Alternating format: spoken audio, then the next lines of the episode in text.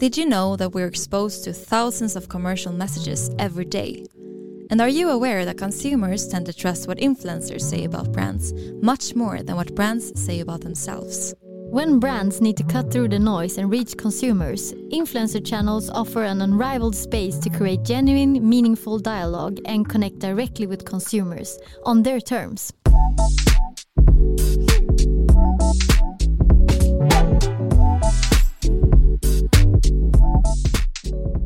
Welcome to Influencer Marketing Talks, a podcast brought to you by Cure Media, a leading influencer marketing company for fashion brands.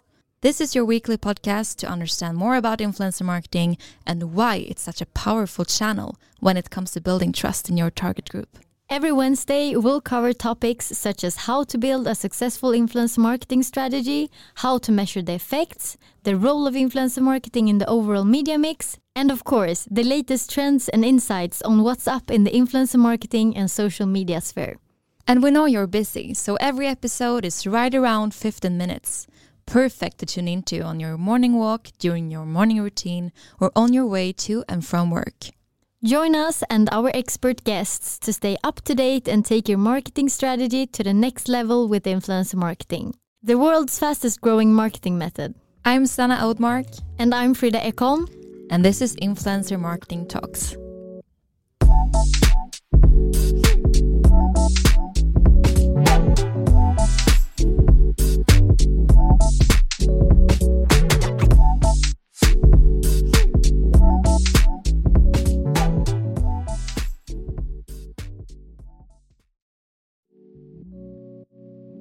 Hi, and welcome to Influencer Marketing Talks, a podcast brought to you by Cure Media, the leading and awarded influencer marketing company for fashion brands. This is your weekly podcast to learn more about consumer behavior in the digital age, and of course, all things influencer marketing in right around 15 minutes.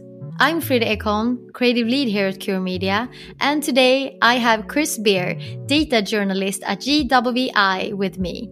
GWI is a leading audience targeting company for the global marketing industry, delivering the insights you need on your industry or audience since 2009. Today, Chris and I will chat about consumer behavior trends connected to the current economic landscape and how marketers and brands can respond, all connected to the latest data and insights.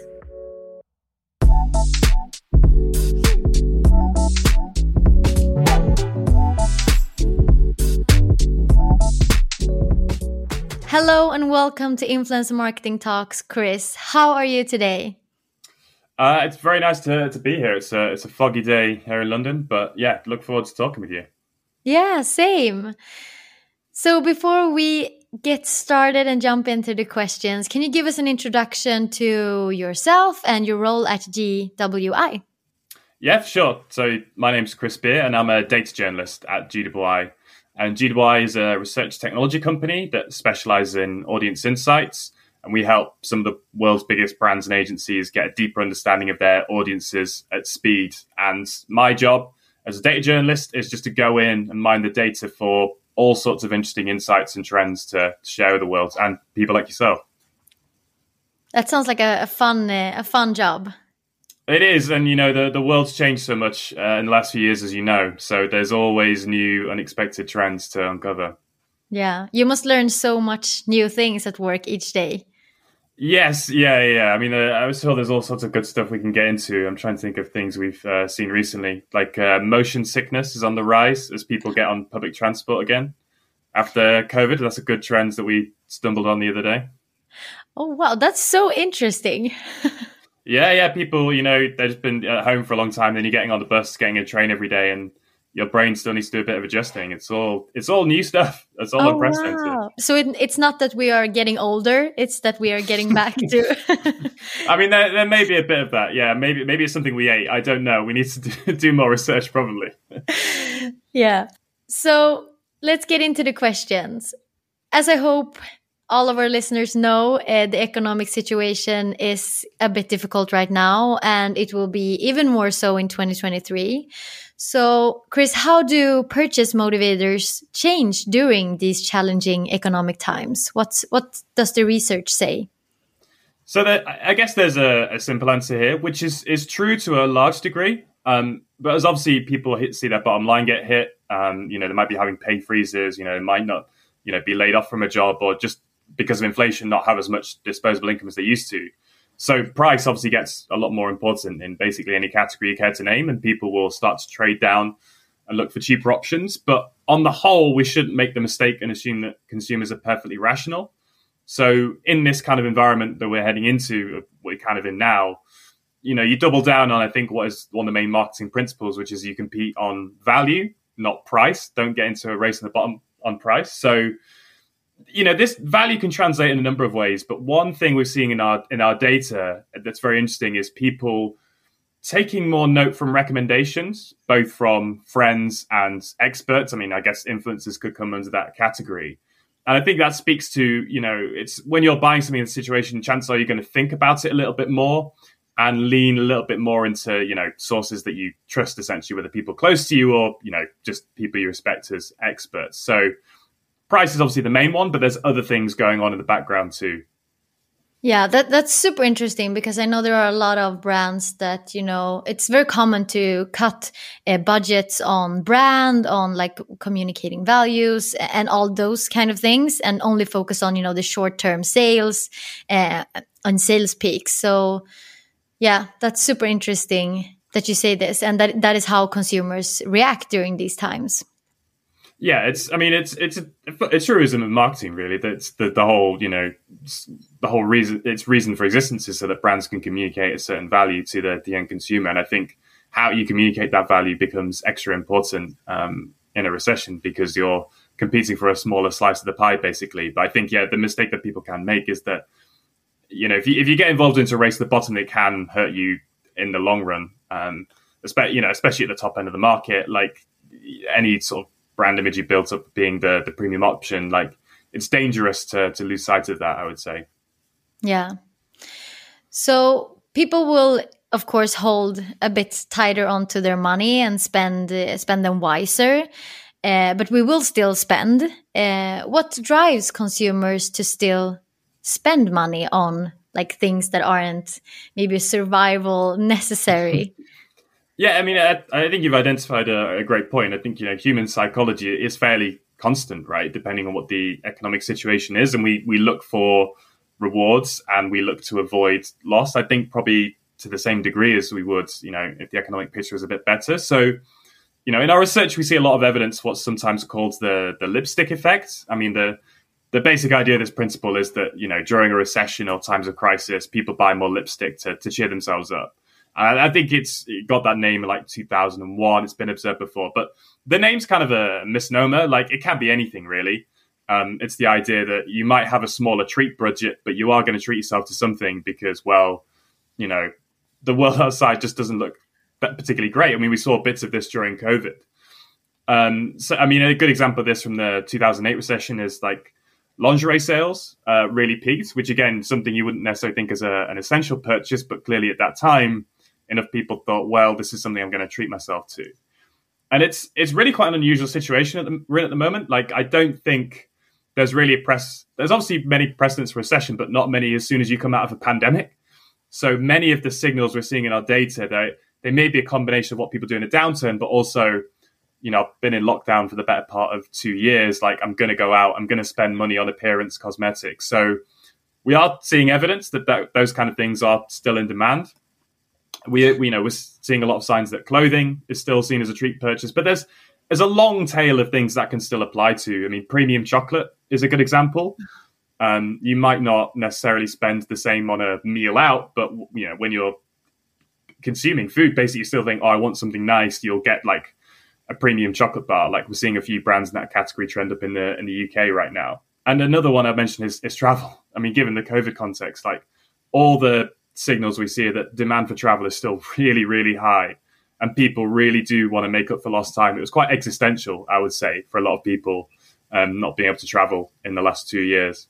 Yeah, I agree with you. And just what I hear, you know, from from friends and colleagues, there are a lot of people that still want to travel or want to you know shop uh, the more maybe premium stuff but maybe you pull in on i don't know bringing a food box to to work so that you can go out for dinner on saturday or, or yeah. So we compromised but we are still up for you know um, living life.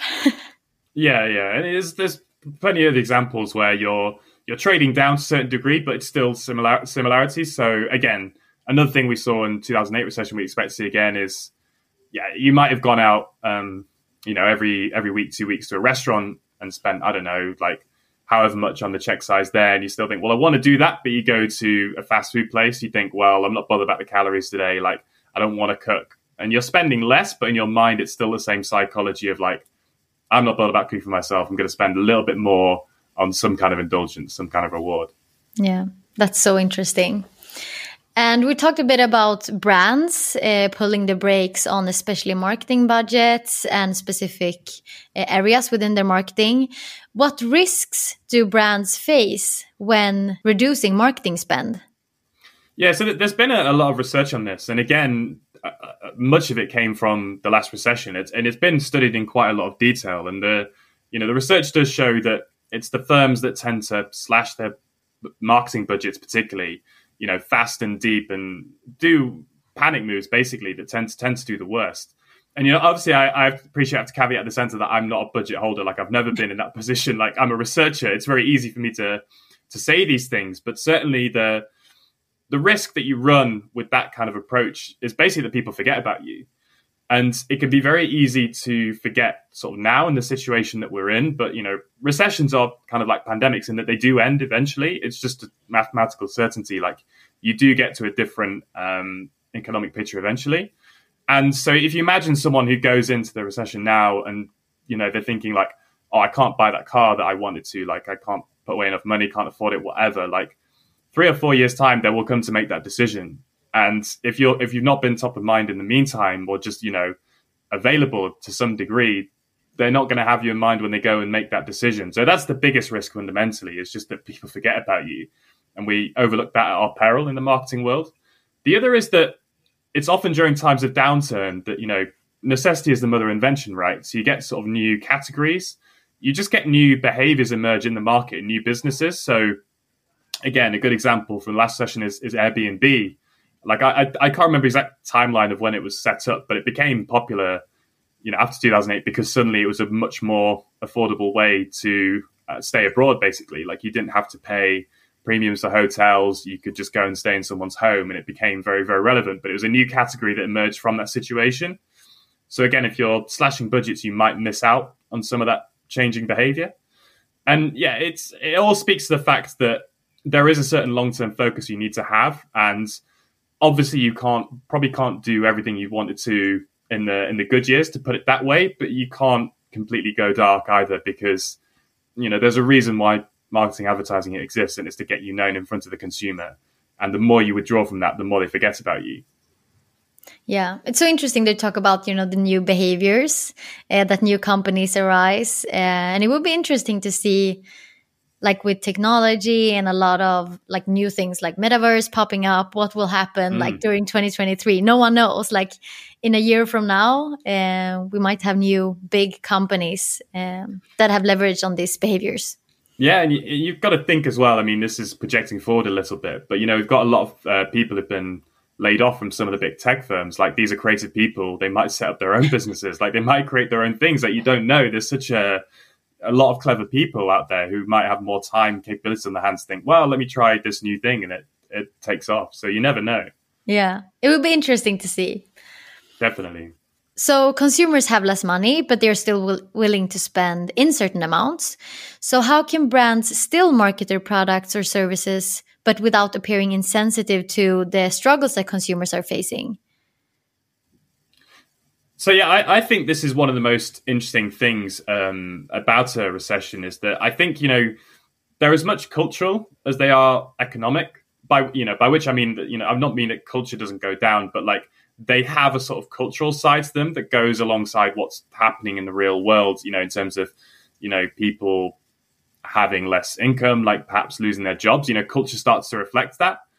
And again, I think there's variance clues you can get from 2008, and that that was a bit of a special case because obviously there was a, a lot of um, resentment to the banks, basically, into the financial world. But there was a general feeling. I'm, I'm sure you remember this, like that luxury became a lot more subdued. Like it wasn't really about you know flashy logos anymore and going out and showing that you were flaunting this wealth. People were still spending that money. It was still going to that brands, but you know logos might be you know I think hidden on the physical products. Like there's more in the way of luxury experiences, so you're not standing out, showing off in front of people. Like we're seeing a lot of this in our data at the moment in the US. Like in basically every category, there's trends where people just don't want to stand out as much. And I think that's the interesting thing is for me, it's not so much the appearing insensitive. It's like realize that, let's say, you know, you're doing okay, like you're still in your job, but like friends around you might be losing theirs. Like you don't necessarily want to see, you know, stand out too much compared to them. Like you don't want to seem insensitive to them, right? So you might go and spend your money, but you don't want to be like splashing it on social media, like showing it off and all this kind of stuff. So again, I think the last session in the UK, we had this big thing. I'm sure you're familiar, like the keep calm and carry on thing, yeah. like during our austerity years. So, and it became like a like beyond a meme. Basically, it was like a huge thing. But I think it really spoke to something in that culture that people perceived in themselves some sense of you know solidarity or just a feeling that you make the best of a bad situation. It's kind of deep rooted in British culture, to be honest. Mm. Um, and I think we will see parts of that uh, develop in 2023. So again, a, a, another example that we're seeing in our data is, is in car buying. So people less bothered, like, you know, measurably becoming less bothered about their cars being a status symbol. So whereas a year ago they might have thought, oh, I've been in lockdown all this time, saved up a bit of money, I want this new shiny red car that makes me look impressive. Now they're like, oh, actually, I don't want to buy something that's more expensive to uh, to run than it is to buy. Like, and I also, you know, it's going to look a bit weird in the drive if other people are going through this stuff. So I think that's the the main way to summarize it. It's I guess obviously there's a sensitivity element to it, but it's more like imagine the consumer level of sensitivity, the situation around them. It's like recognize that people don't actually want to be seen as being quite indulgent and you know spending loads to the people around them in that kind of environment. Yeah, that makes sense. A lot of sense now that you say it. Um, it's interesting how humans behave. I think there's a lot of like psychological aspects that you don't think about yourself because you're so yeah, it's in your head. it's hard to like look at it from from another angle. Yeah, and I think it's you know I think there's something about certainly this stage of recession where you know when you start to see the you know the dashboard light up right things like you know economies are contracting like jobless numbers might be going up. But I think it's easy to assume that everything kind of follows a mathematical principle that like people scale down their spending in proportion to everything. But you know, we're like we are we are irrational beings, right? Like, you know, we spend psychologically, we don't spend with that perfect intent. And you get do get these interesting quirks that pop up, uh, especially in, you know, because we are social animals as well in the age of social media, how you appear to uh, everyone else becomes so much more important. Yeah, yeah. What well, it would be, uh, everyone would have uh, a lot of money if we spent only, you know, from the brain and not from the from the heart. I think. true. True.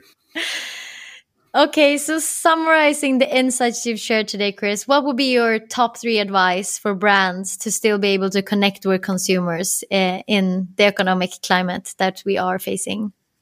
Sure thing. So I, I guess the first one would be the, the sort of thing we, we just said. It's that I guess you could call it discreet luxury. It's like in the way that people might still be spending money, but like I don't think they want other people to perceive them as doing so. So you know, find ways to enable that without making people feel like they stand out and they're there to be cut down. I think that, and the second one is more of like a is a step before that, if you like. It's like segmenting the market based on you know some people you know will be in a poor financial situation. They're going to cut basically all discretionary spending because they have to but there will be segments of the market that will still splash out occasionally. And that, you know, there will be some people who basically aren't affected for whatever reason. And they, I wouldn't say they continue spending as normal because there are the psychological elements, but it's like make sure that you split the market into those different groups and come up with different tactics for each of them. And I think the third point I would say is understand that some priorities will be dropped or like consumers will reprioritize during that time, obviously, because there's a great incentive to do so. And I think you know this could be summed up by the change that happened early this year that or P&G did. I can't remember exactly, but I think their company mantra before was essentially about doing good before achieving growth. And it was all part of their move to brand purpose. Whereas now it's um, achieve growth to do good. And they flipped it around. And I think consumers make a similar equation. It's like, okay, you know, it's it's a nice to have if your brand is doing good things for the environment or if you're doing stuff on social justice. But the reality is, you know, I need something a bit more direct from you, and they'll probably be less swayed by that kind of thing. Great insights. Uh, Chris, big thanks for guesting this episode and sharing your expertise. It was so fun to have you here. Uh, no problem. Thanks very much for having me. And this brings us to the end of another episode of Influence Marketing Talks. If you want to continue staying up to date on our weekly podcast episodes, influence marketing content, and what's up on the consumer marketing scene, make sure you follow us on our platforms at Cure Media. And also to not miss another episode of this podcast, make sure you hit that subscribe button.